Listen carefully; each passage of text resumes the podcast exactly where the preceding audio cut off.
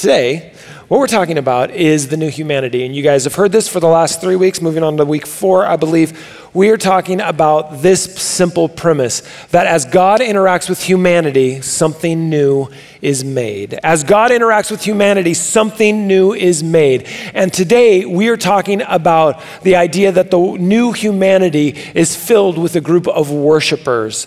And I'm wondering, did you grow up singing songs? I mean, if you grew up in church, you probably grew up singing songs. And, um, and songs are awesome. I, I, I, grew up in a singing family, but when you grow up singing songs, and when, when at least when I grew up in the Seventh day Adventist church, we had some amazing worship experiences. Um, I've told you this before. We were at, we grew up at La Sierra University Church. Donald Vaughn kind of built the organ, and he would play that thing, and it was amazing. It was huge. It was phenomenal. But as I was growing up, we always had this word that we used for kind of the singing part um, as I was growing up, and we called it song service. Are you familiar with that term? It was song service. And song service was always kind of, it was kind of dealt with as this necessary evil before you get to the next piece, right? So it's like, we're going to sing, and everyone would go, ugh right? And that was before we'd say stand up, because you know there was a lot of years there where we go, let's stand up to sing, and everyone would go, are you kidding? Now you guys are awesome. We're like, let's sing, and you guys go, stand up, and like it's okay. But the song service was this moment that was like. Uh, suffering, singing songs that you've sung again and again, songs that you often sang at camp that somehow made it off the hill, and then you sing in your churches you uh, know, I've got a home in glory land that outshines the sun. I've got a home in glory. You know what I'm talking about. This train is bound for glory. This, and there's nothing wrong with those songs. Just for the record, like I'm a fan. I like those songs, but um, but but a lot, a, lot, and it was like perfunctory, right? You had to do it. You had to get over it. There's one guy who could who could maybe play some chords on a guitar, and so you'd sing it. Every once in a while, that guy wouldn't show up, and so you you know you knew you had to do it. So there's somebody who's just gonna we're gonna fight through this. We're gonna sing these songs because we love Jesus and we're going to do it. Now, that's certainly not all the, all the case, but I remember those experiences. And, um, and I remember the first time, the first time I saw someone kind of lead worship and experience that way. His name was Coach Wong. Um, came to La Sierra, La Sierra Academy, and he had this ovation guitar that I thought was super cool. And he's big Hawaiian guy, and he stands up and he's like, We're going to worship. And the whole room goes, Ugh. And he goes, No, no, no. We're not going to sing, we're going to worship. And we were like, what, is, what does that mean? And so he started singing songs. And it was the old kind of early worship, the vineyard tunes. You know, the, when Hillsong was still like a little church in Sydney before they took over the planet. Um, which they, they have. They're, you know, God has seen that ministry grow. Um, but we sang, you know, shout to the Lord, shout to the Lord, all the earth, let us sing, which is a weird kind of tempo song. When you play it on guitar, you're like, is it too fast? Is it too slow? He knew how to do it. And I remember hearing this, and it was like, this is new, this is different. He was really kind of present in the moment. See, up until then, my worship experience had been much what Isaiah says in chapter 29, verse 13. He says this, and the Lord Lord says, These people say they're mine. They honor me with their lips, but their hearts, no, they're far from me. And their worship of me is nothing but man made rules learned by rote. Does that express some of the worship experiences you had? Kind of that church moving along, it's the same way every single time. Now, now you can hear this sermon today and you can say, oh, he's talking about this kind of music or this kind of format. I'm not. I'm talking about when we have made worship into something different than it's supposed to be. Because it's easy to go, well, I like those songs. I like Shout to the Lord. I still listen to it. Good for you. It's time to update your cassette player in your car. You can find it on an MP3. It's okay. Um, that song was written like 30 years ago. Um, Lord, I lift your name on high. Yeah. Lord, I lift your name on high. 1976.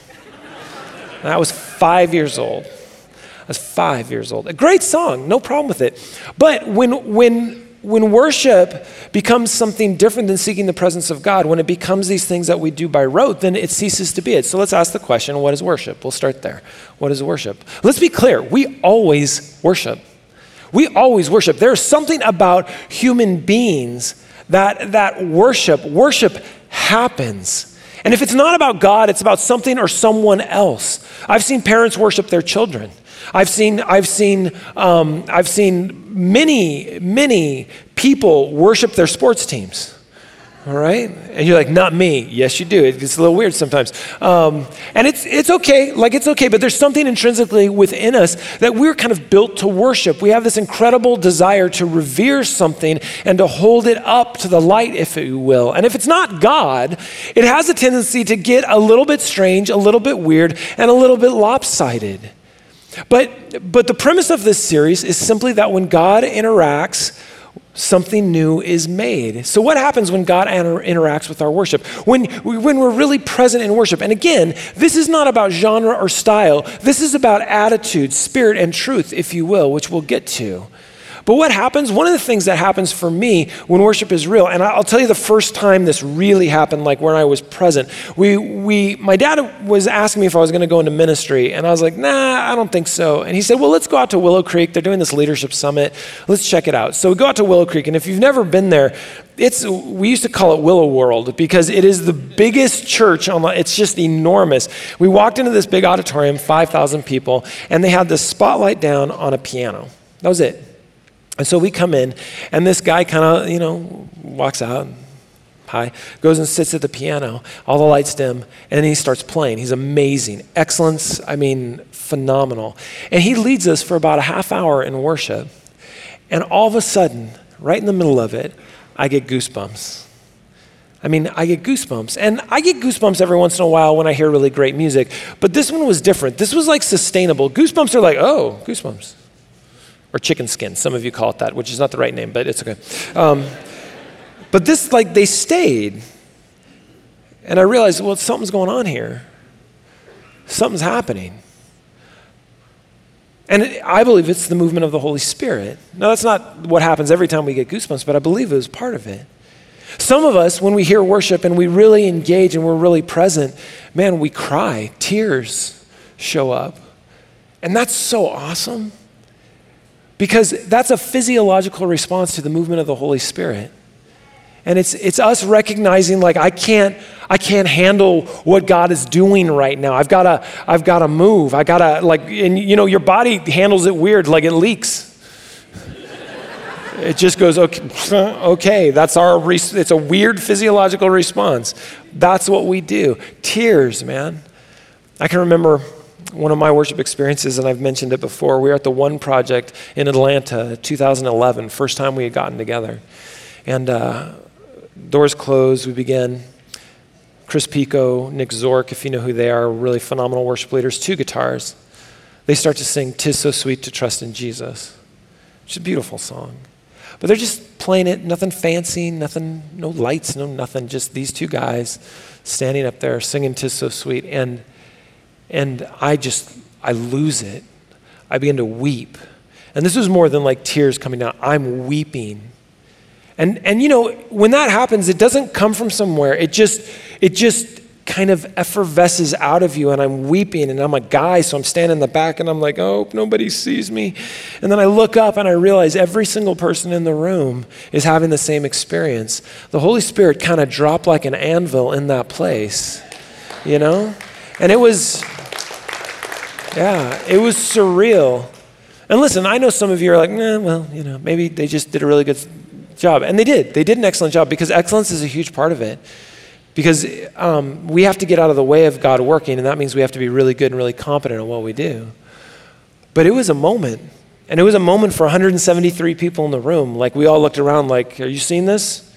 Because this is not normal. Wow.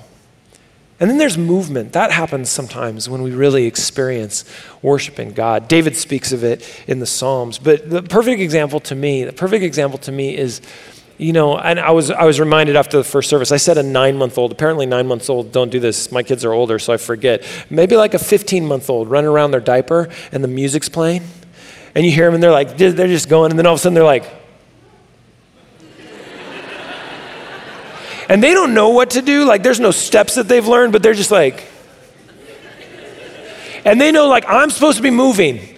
I'm supposed to, like, there's something that's supposed to be happening because of what's going on here. And we sometimes experience that in worship too. And I know, listen, Seventh day Adventists, we are a rigid group of people. Like, let's just, we're like, you know, and so, you know, it, and I get it, you got to fight that, right? You got to fight because your DNA is like, don't move. And you're like, I want to. And it's like, don't do it because you know what that moving leads to dancing. And dancing leads to coffee. So you got to be careful. You got to be careful about what's going on. I don't know what coffee leads to. I have no idea. Um, sometimes movement is a part of it. And you'll see some people here who are moving, and some of you are like, nope, that's not me. That's cool, man. That doesn't, they, we don't all experience this the same way. It's okay. But what all of worship is, is a catalyst.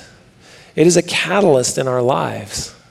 Worship can be a catalyst for spiritual growth, for understanding, and for openness to what God is going to say to you and do through you. And it's not bad. You see, some people have a tendency to think that if your worship is too emotional, then it's not reasonable. I'd like to go back to a simple premise that believing in God is not reasonable, it's faith. And so, yeah, sometimes we are unreasonable people. Now, is, is, is overwhelming emotionalism where you never like land the plane ever and there's no theology involved, is that a problem? Yeah, you can eat too many Oreos, yeah. Right? So don't eat balance. Be balanced. This is one of the reasons why it says spirit and truth, right? But but to be moved by something, to be moved inside of you, to be moved in your heart and your guts and your soul and your mind, yeah. That's not bad. I mean, if emotions were bad, God probably wouldn't have created them. It wasn't like Adam and Eve were these robots who, when they sinned, all of a sudden went, Well, now I feel. They felt love, they felt joy before that. So, why wouldn't that be something that's deeply incorporated within our worship as a catalyst to us expressing who God is to the world? Because your worship, your worship is actually your revelation of God to the world sometimes. The way that people see you worship, see you interact with the Holy Spirit, see you move with God, that is a revelation of who God is in the world. We think it's just for us, but it's not always just for us. We think we sing alone, but we don't. So, what is the why of our worship? And the why of our worship is simple, and I want you to hear this. I love Hebrews 12 28. It says this Since we are receiving a kingdom that is unshakable, let us rise and be thankful and please God by worshiping Him with fear and awe. Right? Since we've received this, this, this unshakable kingdom. And I know that there's this talk in the Adventist church about the shaking, right? The shaking is going to happen, it's going to shake people off. Well, good luck, because the unshakable kingdom of God is not going anywhere, right? And it's not trying to get people out, it's the foundation on which we live. The kingdom of God is unshakable and we receive it. And, and our God, it says, our God is a consuming fire a devouring fire. The Greek word is actually to drink down, to swallow, to consume. Now, here's an interesting thing. Somebody came up to me after first service and said, Man, I find that sometimes I do. I just, I just consume worship, I don't engage in it. And I thought, Oh, that's really interesting. Because if all you do sometimes is come and consume worship, that's okay, because eventually that consumption of that fire, of that worship, of that experience, eventually it will burn you up, it will devour you. And that's a good thing because we lose ourselves in the midst of being consumed. I, I, you know, I was with the team in Chattanooga last week, and you have to understand there's no pastor there, there's nobody who's paid to run that church. It's a group of people who came together wanting to experience worship and get a good word from Scripture. And it consumes them. And by consumes them, I mean this I'm on a text message with like 10 people who don't seem to understand that I live in a different time zone than they do right? And they will watch this, and I actually said this to them too, because they start texting first thing in the morning, which is not quite morning yet for me. And I'll, I'll wake up with 70 texts on my phone because they've been talking on a Tuesday morning. They'll be talking about what happened last service, what's going to happen next service, what they're going to do, coordination. It is a consuming fire, these worship services that they put together. They are consumed by what God is doing through them and for them.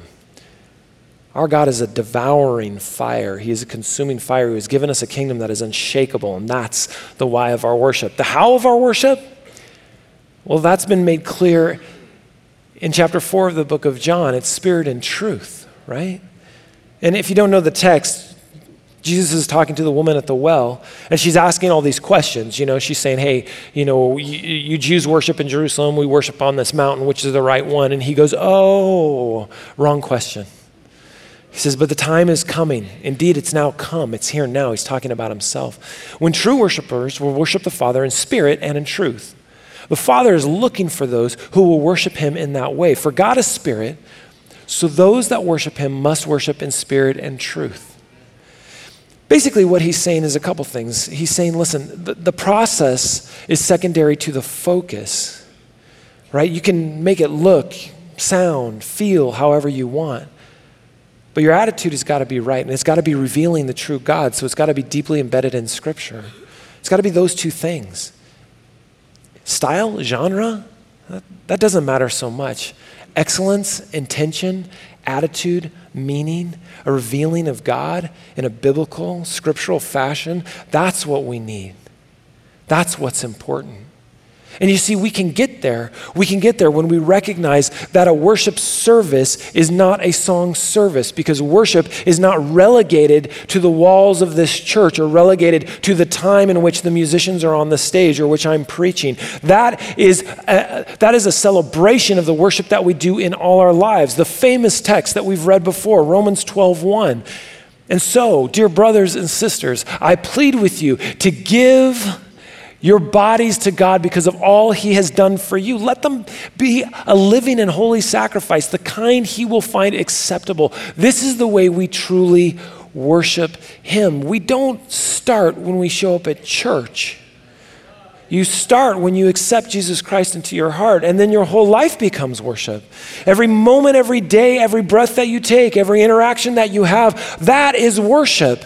So when you come here, you're prepared to worship because you've been worshiping. If you don't live life that way, this is an alien experience to you. It is different, and you stand there uncomfortably. Not just because you're not sure if you can sing, because you're not sure why other people are singing. Because it's a kind of a weird thing.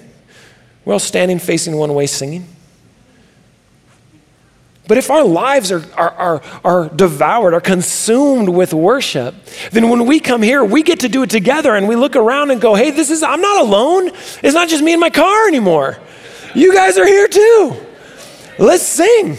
Let's, let's praise God. Let's worship Him. Let's reveal who He is to the masses, to the nations. Let's do that together because I am used to this language. It's the language that I speak, it's the language of my heart. It felt right the first time I heard it, it feels right the thousandth time that I've heard it. Because we also understand the faith of our worship. The faith of our worship is simple, and I love how Psalm 100 says it. One of the best praise and worship songs ever. Shout with joy to the Lord, all the earth. Worship the Lord with gladness. Come before him, singing with joy. Acknowledge the, that the Lord is good.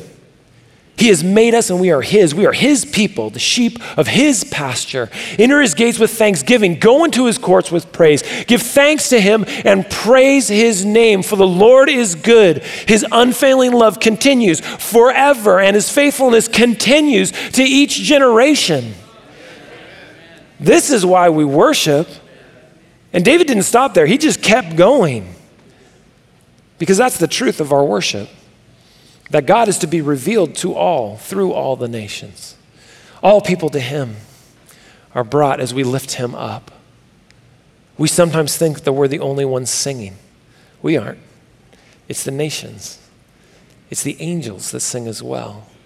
Psalm 86 9 says it this way All the nations you made will come before you and bow before you, Lord. And they will praise your holy name, for you are great and perform wonderful deeds. You alone are God. And you're like, yeah, yeah, Tim. That's low hanging fruit. It's the Psalms. Let's go to Nehemiah. and yes, that's in the Bible. You've never read it, but it's there. Nehemiah says this Then the leaders of the Levites, Yeshua, Kadmiel, Bani, Hashabaniah, Sherebiah, Hodiah, Shebaniah, and Pethiah, called out to the people, Stand up and praise the Lord your God, for he lives from everlasting to everlasting. Then they prayed, May your glorious name be praised. May it be exalted above blessing and honor. You alone are God. You alone are the Lord. You made the skies and the heavens and all the stars. You made the earth and the seas and everything in them. You preserve them all, and the angels of heaven worship you. As God interacts with our worship, it becomes something brand new every time. Every time. I played in a band for way too long. And, um, and we wrote a bunch of songs. We wrote two good ones. Um, no, I'm not kidding. There's two. There's two. And we, we played those songs over and over again. Over and over and over again. And um, thousands of times for tens of thousands of people over the 10 years. And there's one song, we called it The Way. And um, by, by the end of 10 years, we couldn't, we couldn't stand it. We had sung it too much. It was one of those songs that you won't practice anymore.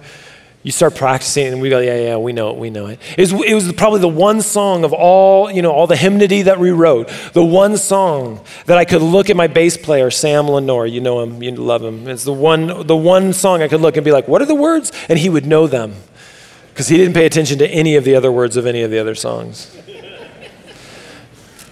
And and we were just worn out from it. We were tired of it. But it was interesting because when we would play it corporately, when we would play it in a room full of people, that song somehow became new. That song somehow became fresh. It began to reveal who God was in ways that we had forgotten about when we wrote it 10 years before. To see someone else singing that song revealed God to me in the lyrics that I wrote to see someone who I've never seen before jumping up and down as we were playing this song made me realize those words, their life, because they reveal who God is. Again, maybe not the best song, certainly not the best song ever written, but it spoke to somebody at some time. And even though I had sung the song a thousand times before, it was made new to me every time I sang it in front of other people. Scripture says that His mercies are made new every single day doesn't matter what song you're singing, what matters is your intention, the spirit and the truth in which you give that and reveal God through those songs. If you love hymns, praise God. If you love worship music, praise God. If you like bluegrass, amen. Probably won't hear it here. But honestly, doesn't matter. What matters is what the way that you open up your life to God through worship every day. And then the way that you get to worship together as we come together and, and celebrate what God has done with one another. That is what it means to worship. It is the native language of our very DNA, the way God made us to revere Him. If you're not worshiping Him, look around at your life and see what it is that you're worshiping and see if it's worth your worship. Because the only one I've met, the only one I know of who is worth all my worship, all my life, is Jesus Christ. Because of what He has done for us, because of the way He died for us and the way that He lives for us, for the way that He watches over us and the way that He brings us together as we lift Him up. This is what we're brought together for. This is what we were made for and created for to worship Him. And to worship Him together, those voices become a powerful voice. And so, as we end today, we're going to sing one song together. You know it. You've sung it a thousand or a hundred thousand times, but may it be new to you. Praise God from whom all blessings flow. Praise